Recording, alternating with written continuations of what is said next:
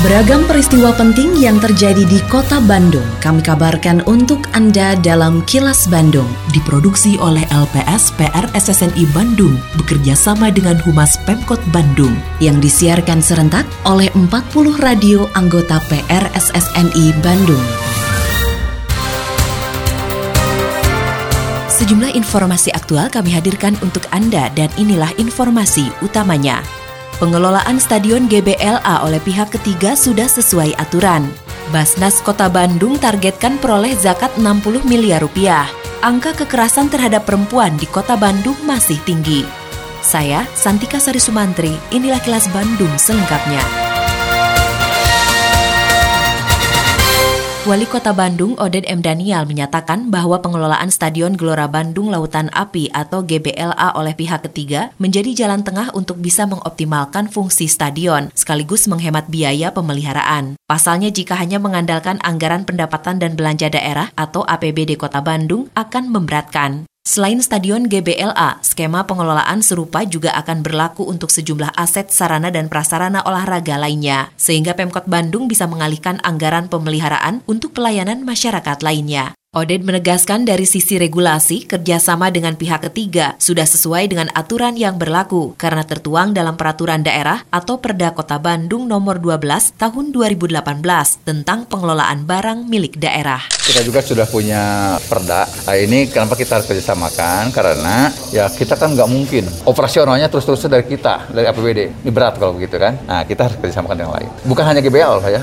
Beberapa sarana tempat aset-aset olahraga ini bisa kita disamakan. Ada perdanya itu nomor 18 ya? Nomor 12 tahun 2018. Terkait dengan berita sebelumnya,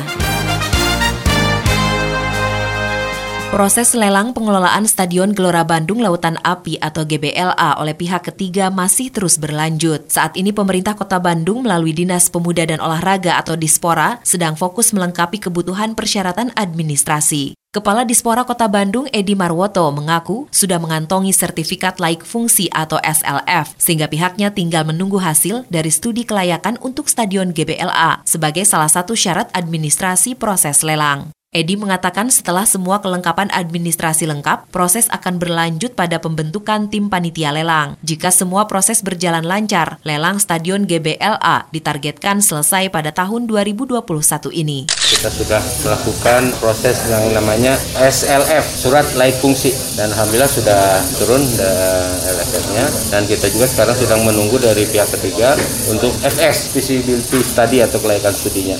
Nanti kalau itu sudah lengkap, nanti dianalisa oleh Asba Aset ya BPKA dan ini bersama tim yang dibentuk nanti uh, Pak Wali Kota. Nah, nanti baru kita pada proses tahap selanjutnya untuk pengumuman ya.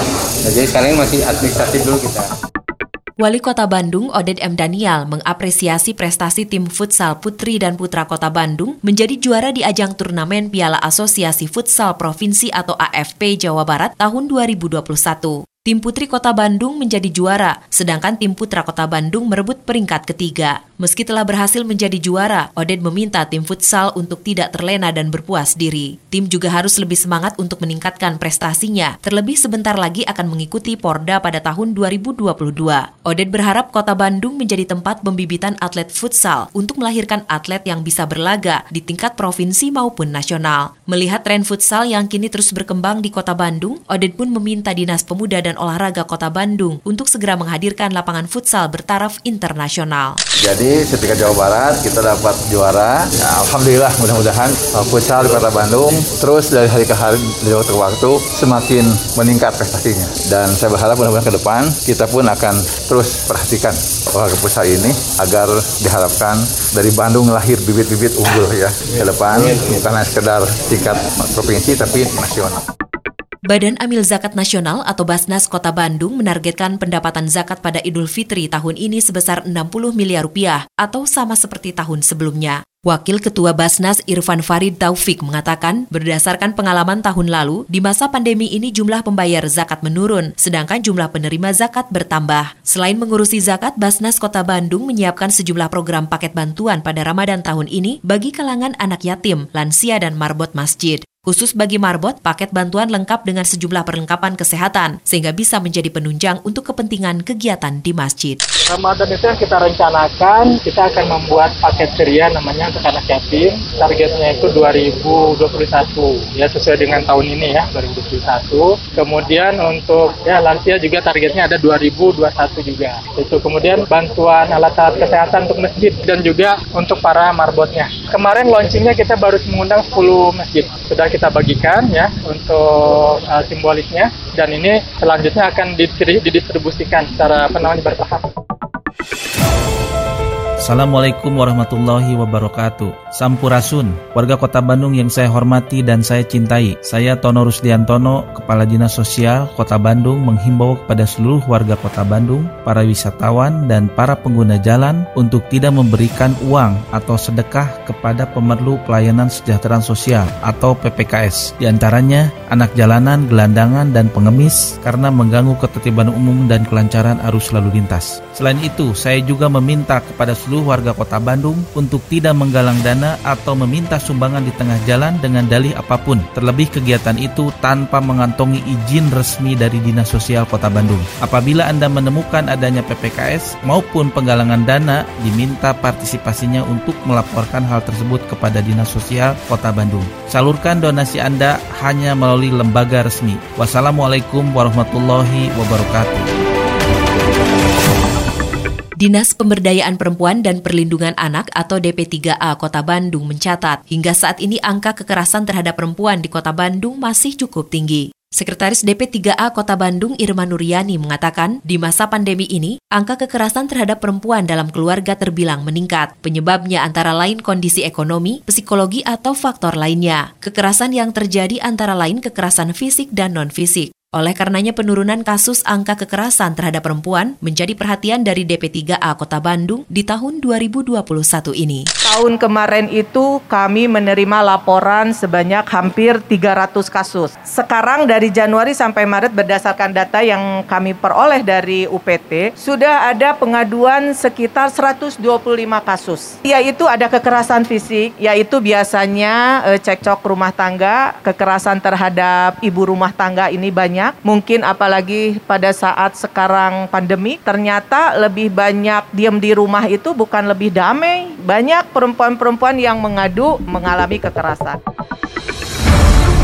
Kini, audio podcast siaran Kilas Bandung dan berbagai informasi menarik lainnya bisa Anda akses di laman kilasbandungnews.com.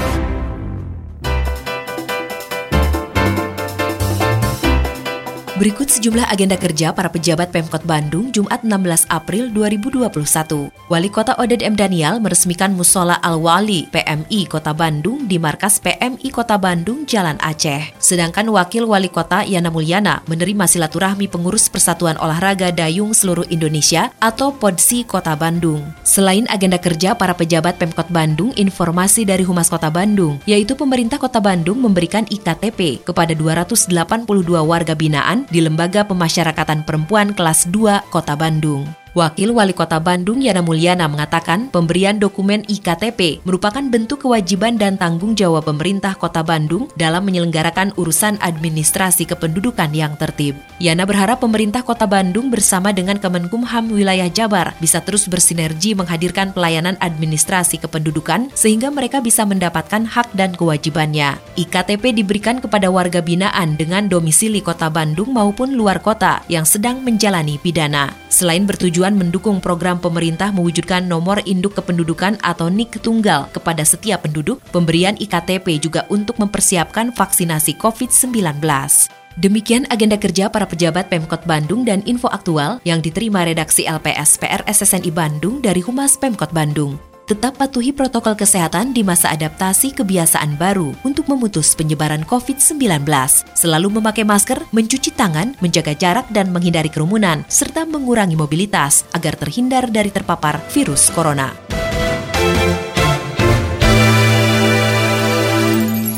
Terima kasih Anda telah menyimak Kilas Bandung bekerja sama dengan Humas Pemerintah Kota Bandung yang diproduksi oleh LPSPR SSNI Bandung.